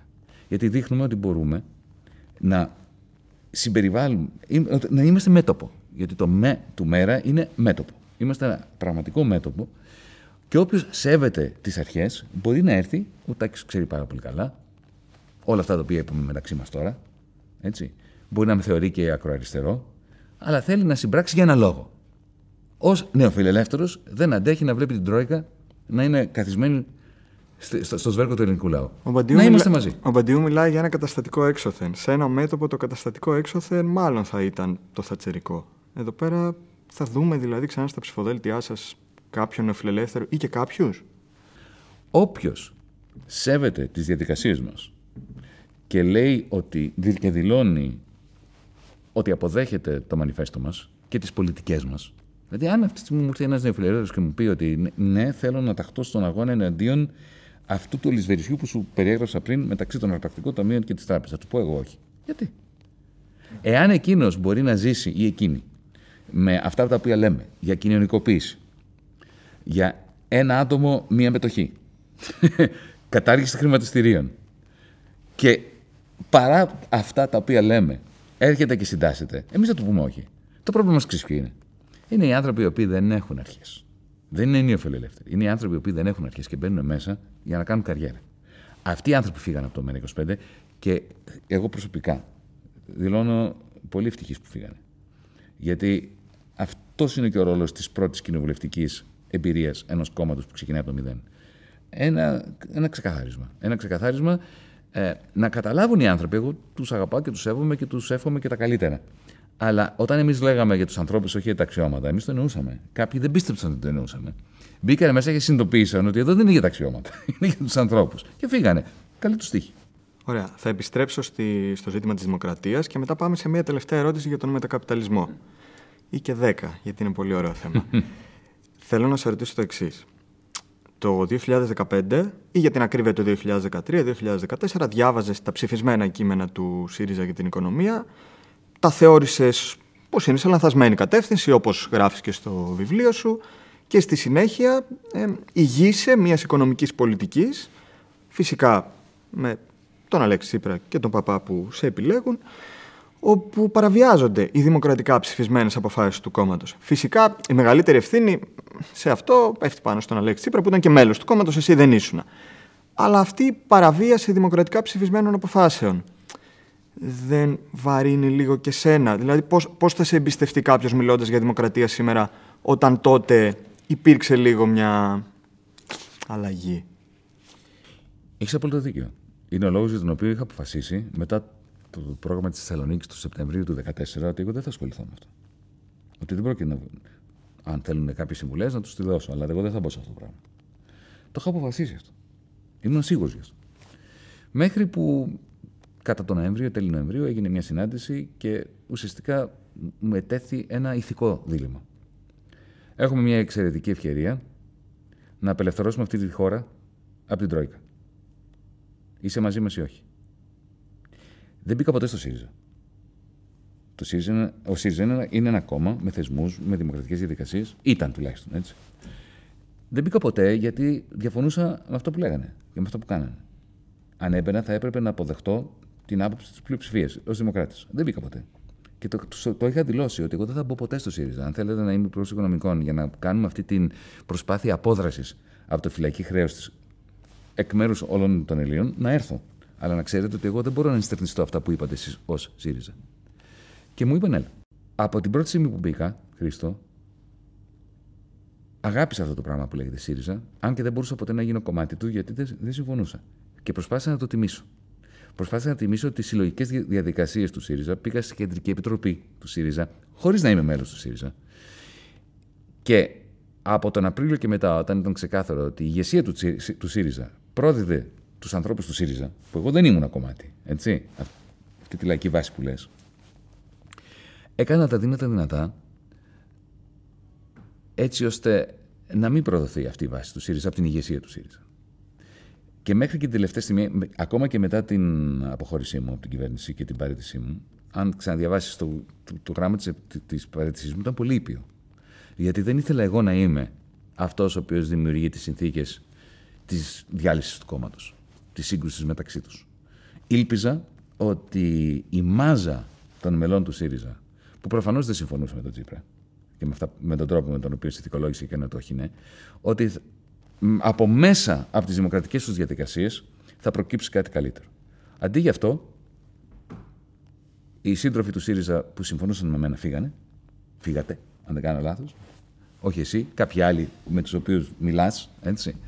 Ε, φύγαμε κι εμείς και τώρα έχει πολύ μεγάλη σημασία να ξαναβρεθούμε στο πλαίσιο ενός δημοκρατικού κινήματος, στο οποίο αυτό το οποίο συναποφασίζουμε να είναι και αυτό το οποίο ακούγεται στη Βουλή και αν γίνεται κάποια στιγμή στην κυβέρνηση. Επέτρεψε μου να ξέρεις λίγο παραπάνω αυτό που αναφέρεις, να καταλάβω ότι η αποχώρηση μετά την ανατροπή της απόφασης του δημοψηφίσματος ήταν κάτι το οποίο προφανώς ήταν σε κοινή γραμμή με αυτό που ψήφιζε η βάση του ΣΥΡΙΖΑ και ήταν η δημοκρατική απόφαση. Πιο πριν όμως έχουμε την συμφωνία της 20 Φλεβάρη, έχουμε την ανατροπή του συνθήματος ε, Καμιά θυσία για το ευρώ και έχουμε επίσης και ένα άλλο θέμα το οποίο αφορά ε, το ζήτημα του προγράμματος της Θεσσαλονίκης και το ότι δεν εφαρμόστηκε εκεί πέρα. Εγώ περι... είχα πει δεν το εφαρμόσω. Πε... Ναι, περιγράφεις στο, βιβλίο... περιγράφεις στο βιβλίο σου ότι δεν, δεν θα γίνεται το να εφαρμοστεί, είναι ανόητο. OK, okay, άρα δεν γίνεται να εφαρμοστεί. Όταν λέγανε θα πάρουμε λέτε, 11 δισεκατομμύρια του, του, του Ταμείου Χρηματοπιστωτικής Σταθερότητας να τα ρίξουμε στην ανάπτυξη. Πώς, τι είναι αυτό; Αυτό δεν υπήρχε το Ταμείο. Μια πιστωτική κάρτα της Τρόικας ήταν. Πώς θα το ρίξεις; Πώς θα πάρεις την πιστοτική κάρτα της Τρόικας να τη ρίξεις στην ανάπτυξη; Δεν, δεν, μπορούσα να, δεν μπορούσα καν να ασχοληθώ με το, με, με, με το πρόγραμμα τη Θεσσαλονίκη προσωπικά. Έτσι. Εγώ μπήκα για να κάνουμε ένα διάρρηση χρέους. Να κουρέψουμε το χρέος. Άρα τεχνικά είναι μια παραβίαση της δημοκρατικής απόφασης του ΣΥΡΙΖΑ; Όχι εμένα. Εγώ δεν ήμουν μέλος του ΣΥΡΙΖΑ. Δεν μπορούσα να παραβιάσω τη δημοκρατική απόφαση του ΣΥΡΙΖΑ. Αν θέλεις να πεις ότι ο Τσίπρας παραβίασε τις δημοκρατικές αποφάσεις του ΣΥΡΙΖΑ επιλέγοντας εμένα για Υπουργό Οικονομικών, ίσως. Εγώ το είχα δηλώσει. Ήμουν ξεκάθαρος. Κατέβηκα στις εκλογές και είπα στον κόσμο, στη Β' Αθηνών που κατέβαινα τότε, έτσι. Αυτό το πράγμα δεν παίζει, παίζει αυτό. Αν θέλετε να με ψηφίσετε, με ψηφίσετε γι' αυτό. Και όταν μπήκα στο Υπουργείο Οικονομικών, ήμουν ξεκάθαρος. Ένας ήταν ο στόχος μου. Να κουρευτεί το χρέος. Να βγούμε από τη φυλακή χρέο. Η 20 Φεβρουαρίου ήταν μια συμφωνία που για μένα μας κερδι... κερδίζαμε τρει-τέσσερι μήνες για να προετοιμάσουμε τη ρήξη. Αν ήξερα ότι ο Τσίπρας θα χρησιμοποιήσει αυτούς τους τρει-τέσσερι μήνες για να ανατρέψει τη ρήξη, ε, θα μου είχε κοπεί το χέρι από εδώ, από τον νόμο, αντί να την υπογράψω. Ωραία. Πάμε στον μετακαπιταλισμό. Αμέ. Για πες, τι είναι αυτό και γιατί το λένε μετακαπιταλισμό και όχι κάπως αλλιώς, γιατί δεν χρησιμοποιούμε έννοιες που ήδη υπάρχουν για να περιγράψουν κοινωνίες μετά τον καπιταλισμό; Κοίταξε, ε, όταν εγώ ήμουν μικρός, είχα πιστεί ότι όπου να είναι τελειώνει ο καπιταλισμός και θα έρθει ο σοσιαλισμός και θα είμαστε όλοι καλύτερα. Και μετά θα έρθει και ο κομμουνισμός. Αναρχοκομμουνισμός αν θέλεις, έτσι, το Star Trek που λέω. ε, ε, όμως, δυστυχώς, δεν προέκυψε αυτό. Προέκυψε κάτι διαφορετικό που το είχε προβλέψει η Ρόζα Λούξεμπουργκ. Δεν μα είχε πει σοσιαλισμός ή βαρβαρότητα. Όχι καπιταλισμός. Είχε πει σοσιαλισμός ή βαρβαρότητα. Προέκυψε η βαρβαρότητα. Που είναι μετακαπιταλιστική. Για μένα, και αυτό είναι κάτι το οποίο με απασχολεί πάρα πολύ τα τελευταία δύο χρόνια. Γράφω και ένα βιβλίο τώρα με τίτλο Τεχνοφεουδαρχία. Θεωρώ ότι μετά το 2000, το 2000 αυτή είναι μια δική μου, αν θέλεις, προσέγγιση φιλοσοφική, οικονομική, πολιτική.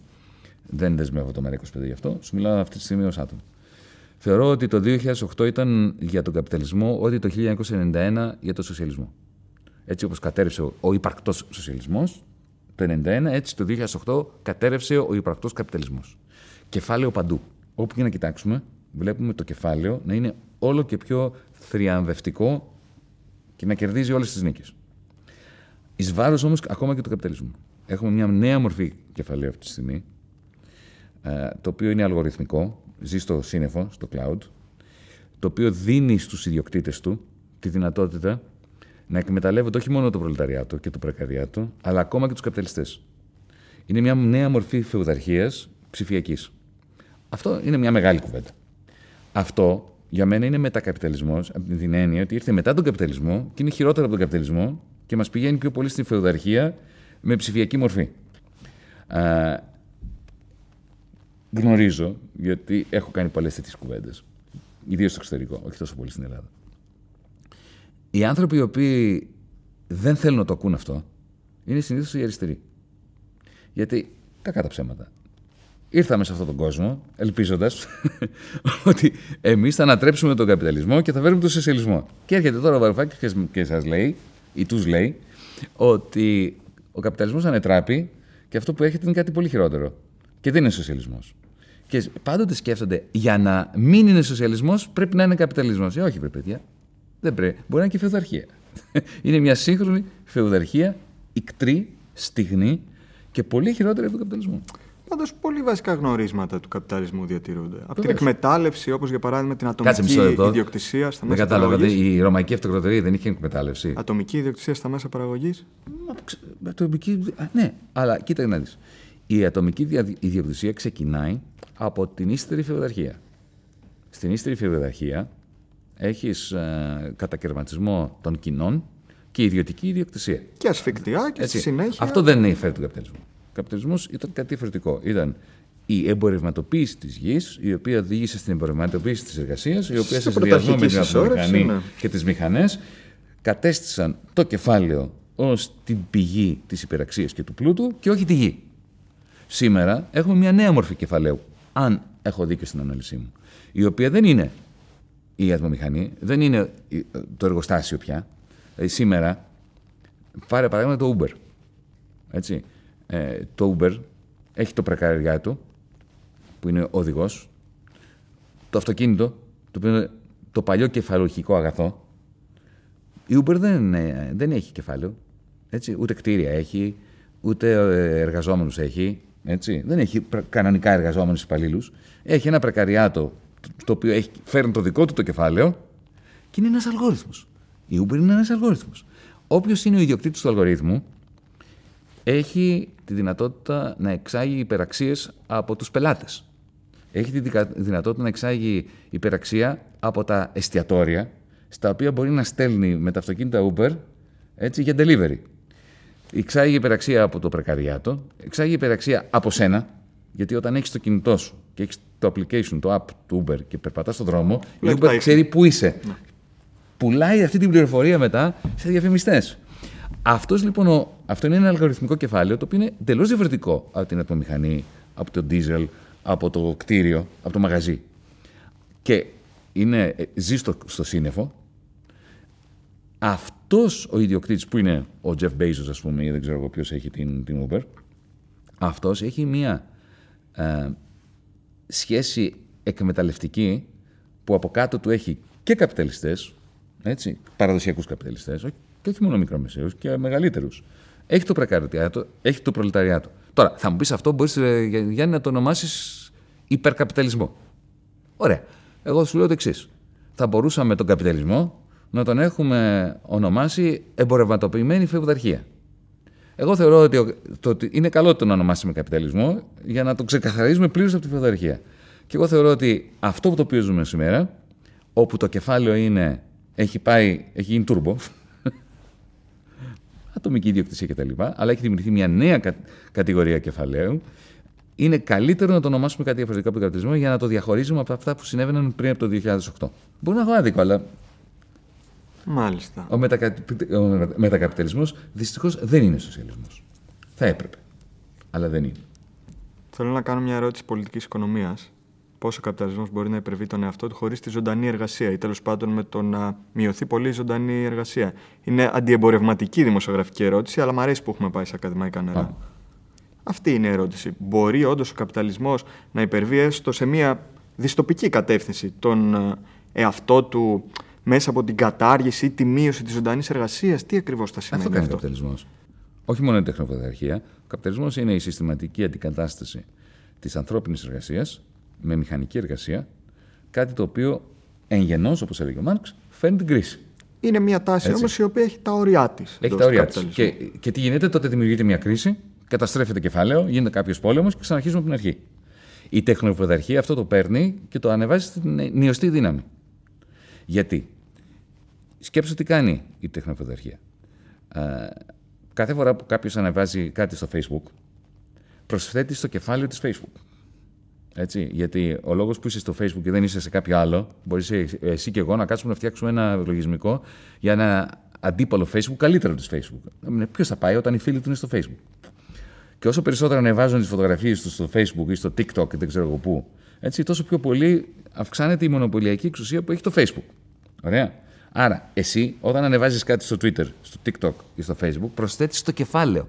Σκέψου, αυτό στον καπιταλισμό δεν γινόταν. Ε. Ο μόνος τρόπος να προσφέρεις στο, στο κεφάλαιο του καπιταλιστή επί κανονικού καπιταλισμού ήταν να είσαι προλετάριος, να σου παίρνει την υπεραξία και ένα κομμάτι της υπεραξίας σου να τη μετατρέπει σε κεφάλαιο. Σήμερα μετατρέπει η Google και, ε, τη δική σου δουλειά σε κεφάλαιο χωρίς να είσαι εργαζόμενος της Google.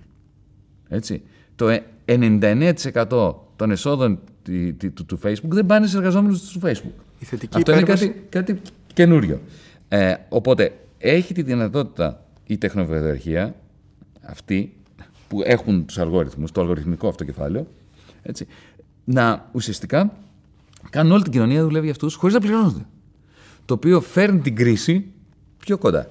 Γιατί όταν δεν πληρώνονται, πώς θα παράγουν, πώς θα, πώς θα αγοράζουν. Οπότε αναγκάζεται η κεντρική τράπεζα να τυπώνει χρήμα. Έτσι, το οποίο όμως το δίνει σε αυτούς πάλι τους ίδιους τους τεχνοφιδάρχε. Οι οποίοι μετά. Και, και με άλλα λόγια, έχεις μια διαδικασία η οποία είναι turbo σε δύο πλατό. Το ένα είναι της παραγωγής, φοβερά αναπτυγμένο κεφάλαιο, αλγοριθμικό, artificial intelligence, τεχνητή νοημοσύνη κτλ. Και από την άλλη μεριά μια τεράστια λακκούβα, ένα κενό ζήτησης προϊόντων. Το οποίο φέρνει την εξαθλίωση των πολλών και φέρνει και τις κρίσεις. Και πώς μπορεί η ανθρωπότητα να το υπερβεί αυτό σε, έναν, σε μια θετική κατεύθυνση, χειραφετητική; Ξεσηκωνόμενη. Ξεσηκωνόμενη, αλλά χρησιμοποιώντας και την τεχνολογία. Εγώ θεωρώ ότι το μοντέλο της κλασικής συνδικαλιστικής δράσης. Πάρε, από το 19ο αιώνα που ξεκινάνε τα πρώτα συνδικάτα στα ανθρακοριχεία, ιδίως στα ανθρακοριχεία. Έτσι, ε, εκεί ξεκινάει, έτσι. Ε, και στα πρώτα εργοστάσια. Ήταν τεράστια η θυσία αυτών των ανθρώπων. Σκέψου δηλαδή αυτοί που ξεσηκώθηκαν εναντίον του Ρόκεφέλερ έτσι, στην Αμερική ή τον, ε, οι ανθρακορίχοι στη Βρετανία. Τι κέρδιζαν από μια απεργία πέραν της αξιοπρέπειάς τους; Πεινάγαν τα παιδιά τους και οι γυναίκες τους και, τα... και όλη τους οικογένεια γιατί δεν είχαν ε, ε, λεφτά να φάνε. Κάποιους από αυτούς τους βάζαν φυλακή, άλλους τους σκοτώναν. Έτσι. Όταν κερδίζανε μια μικρή αύξηση στο μισθό, την παίρναν και εργοσπάστες, δεν την παίρναν μόνο αυτοί. Οπότε είχες μια τεράστια ανισορροπία μεταξύ της προσωπικής θυσία, που ήταν τεράστια, και του προσωπικού ωφέλους. Η αξιοπρέπεια ήταν, είναι, είναι πολύ μεγάλο πράγμα. Έτσι. Χρειαζόταν ένας τεράστιος ηρωισμός. Σήμερα η τεχνολογία, η ίδια τεχνολογία που χρησιμοποιεί η τεχνοφιλοδερχία, μπορεί να χρησιμοποιηθεί από τους εξεγερμένους. Πάρε ένα παράδειγμα. Εμείς, του προοδευτική διεθνή, στο Progressive International, ξεκινάμε μια διαδικασία κάθε χρόνο, στην Black Friday τη λιγόμενη, εναντίον της Amazon. Την έχουμε στοχοποιήσει στην Amazon, γιατί είναι συμβολικό. Και ξεκινάμε διαδικτυακά την οργάνωση μιας διεθνούς απεργίας που ξεκινάει πάντοτε στην Ανατολή. Φέτος ξεκίνησε στο Βιετνάμ, σε αποθήκες της Amazon. Εξελίσσεται, πηγαίνεις στο Μπαγκλαντές, πηγαίνεις στην Ινδία, πηγαίνεις στη Γερμανία, πηγαίνεις στο New Jersey και πηγαίνεις στο Σιάτλ. Φαντάσου αυτό να καταφέρουμε ταυτόχρονα την ίδια μέρα γίνει ένα μποϊκοτάζ από όλους τους καταναλωτές του, του, κόσμου. Σήμερα δεν αγοράζουμε τίποτα από την Amazon. Σήμερα. Έτσι. Οπότε ο συνδυασμός της τεχνολογίας και μποϊκοτάζ καταναλωτικό με απεργίες, αυτό είναι μια δύναμη. Ωραία, αυτό είναι η αντίσταση. Στη δημιουργία, σε μια άλλη κοινωνία, τι ακριβώς σημαίνουν αυτές οι δυνατότητες; Τώρα μιλάς στην ψυχή μου, αλλά νομίζω ότι πρέπει να μιλήσουμε τρεις ώρες γι' αυτό. Ε, εγώ θεωρώ ότι πρέπει ο στόχος μας να είναι ένα πολύ απλοποιημένο εμπορικό δίκαιο, έτσι, ε, corporate law, όπου να επιβληθεί, ουσιαστικά να απαγορευτεί η, ε, η εμπόρευση μετοχών. Οι μετοχές να γίνουν όπως οι, οι φοιτητικές κάρτες στα πανεπιστήμια. Μπαίνεις στο πανεπιστήμιο, παίρνεις μια κάρτα. Δεν μπορείς να την αγοράσεις, δεν μπορείς να την πουλήσεις. Μπαίνει σε μια εταιρεία. Σε προσλαμβάνει μια εταιρεία. Έχεις μια μετοχή. Αυτό είναι ένα project. Να πείσει τον κόσμο ότι ό,τι ισχύει στην κάλπη, μία ψήφο έχεις. Δεν μπορείς ούτε να την πουλήσεις, ούτε να την δανείσεις, ούτε να την δανειστείς. Τι χρησιμοποιείς μέχρι να πεθάνεις. Έτσι. Ή σε μια επιχείρηση μέχρι να φύγεις από την επιχείρηση. Να σε διώξουν ή να φύγεις. Για φαντάσου. Αυτό θα ήταν κατάληξη των χρηματιστηρίων. Ένα ψηφιακό κρατικό χρήμα σαν αυτό που παρεπιπτόντως τώρα έχει βάλει μπροστά η Κεντρική Τράπεζα της Κίνας. Που έχει ο καθένας έναν δωρεάν ψηφιακό λογαριασμό στην Κεντρική Τράπεζα. Ο οποίος λογαριασμός κάθε μήνα παίρνει και ένα ποσό υπό τη μορφή βασικού εισοδήματος. Μπορούμε να μιλάμε πολύ. Οι, οι, οι δυνατότητες είναι απεριόριστες. Δηλαδή, τα ίδια εργαλεία που αυτή τη στιγμή στηρίζουν την τεχνοφεουδαρχία μπορεί να στηρίξουν μια τεχνοδημοκρατία. Από ποιο ιστορικό παράδειγμα θα μπορούσαμε να αντλήσουμε πλούτο και συμπεράσματα; Πολλά. Μοντραγκόν. Πριν από αυτό, δεκαετία του 30, οι αναρχοσυνδικαλιστές της Βαρκελόνης. Ε, στην Ελλάδα η Βιομέ. Όλες οι επιτυχημένες προσπάθειες που έχουν γίνει στη Βρετανία 200 χρόνια τώρα για τη δημιουργία συνεταιριστικών τραπεζών, συνεταιριστικών ε, αγροτικών καλλιεργειών αλλά εμπλουτισμένες με την τεχνητή νοημοσύνη και τους αλγόριθμους που αυτή τη στιγμή χρησιμοποιούνται εναντίον της ανθρωπότητας. Ιουκοσλαβία. Απολύτως. Η Ιουκοσλαβία είναι ένα εξαιρετικό παράδειγμα, συγγνώμη που το ξέχασα, ε, και πάρα πολύ πετυχημένο τη δεκαετία του 50 και του 60. Στη Ιουγκοσλαβία απλά έχουμε την εξής ιδιαιτερότητα ότι υπάρχει μια εθνικοποίηση πρώτα των μέσων παραγωγής και στη συνέχεια δίνονται στον κόσμο. Εδώ πώς ακριβώς θα γίνει χωρίς εκτεταμένη εθνικοποίηση; Κοιτάξτε, δεν ξέρω. Να το συζητήσουμε. Δεν, δεν έχω... Δεν, δεν, δεν είναι καλυπομένε όλες μου οι σκέψεις για το πώς μπορεί να γίνει. Αν μπορεί να γίνει μέσα από εθνικοποίηση πρώτα και κοινωνικοποίηση μετά, ωραία. Εγώ θεωρώ ότι μπορεί να γίνει και αυτόματα. Και, και πολύ πιο άμεσα. Ε, γιατί όπως είπα και προηγουμένως, φοβάμαι λίγο τον κρατισμό. Ωραία. Εγώ δεν αγαπάω το κράτος. Θέλω να δώσουμε ένα νέο ραντεβού, ίσως στα μέρη τα δικά μου, στη Θεσσαλονίκη, στο Απιθύτα, να κάνουμε μια κουβέντα που θα κινείται πιο πολύ σε στρατηγικά και ακαδημαϊκά νερά. Είμαι διαθέσιμος. Και θέλω η τελευταία μου ερώτηση να αφορά τους αγώνες βάσης στην Ελλάδα. Και συγκεκριμένα θέλω να σε ρωτήσω για το συνεταιριστικό κίνημα, ποια είναι η γνώμη σου και ποια είναι η γνώμη σου για την υποβάθμιση της νομικής ευκαιρίας από την πλευρά της Νέας Δημοκρατίας. Και η άλλη μου ερώτηση ε, αφορά την ελευθερία του τύπου μετά από τόσες μηνύσεις ΛΑΠ, όπως για παράδειγμα η δίωξη στη Σταυρούλα Πουλημένη γιατί έκανε το έγκλημα να δημοσιεύσει μια καταδικαστική απόφαση ενάντια στην Ελντοράντο, όπως και επίσης η δίωξη στην Παπαδάκου, στο Βαξεβάνι κτλ.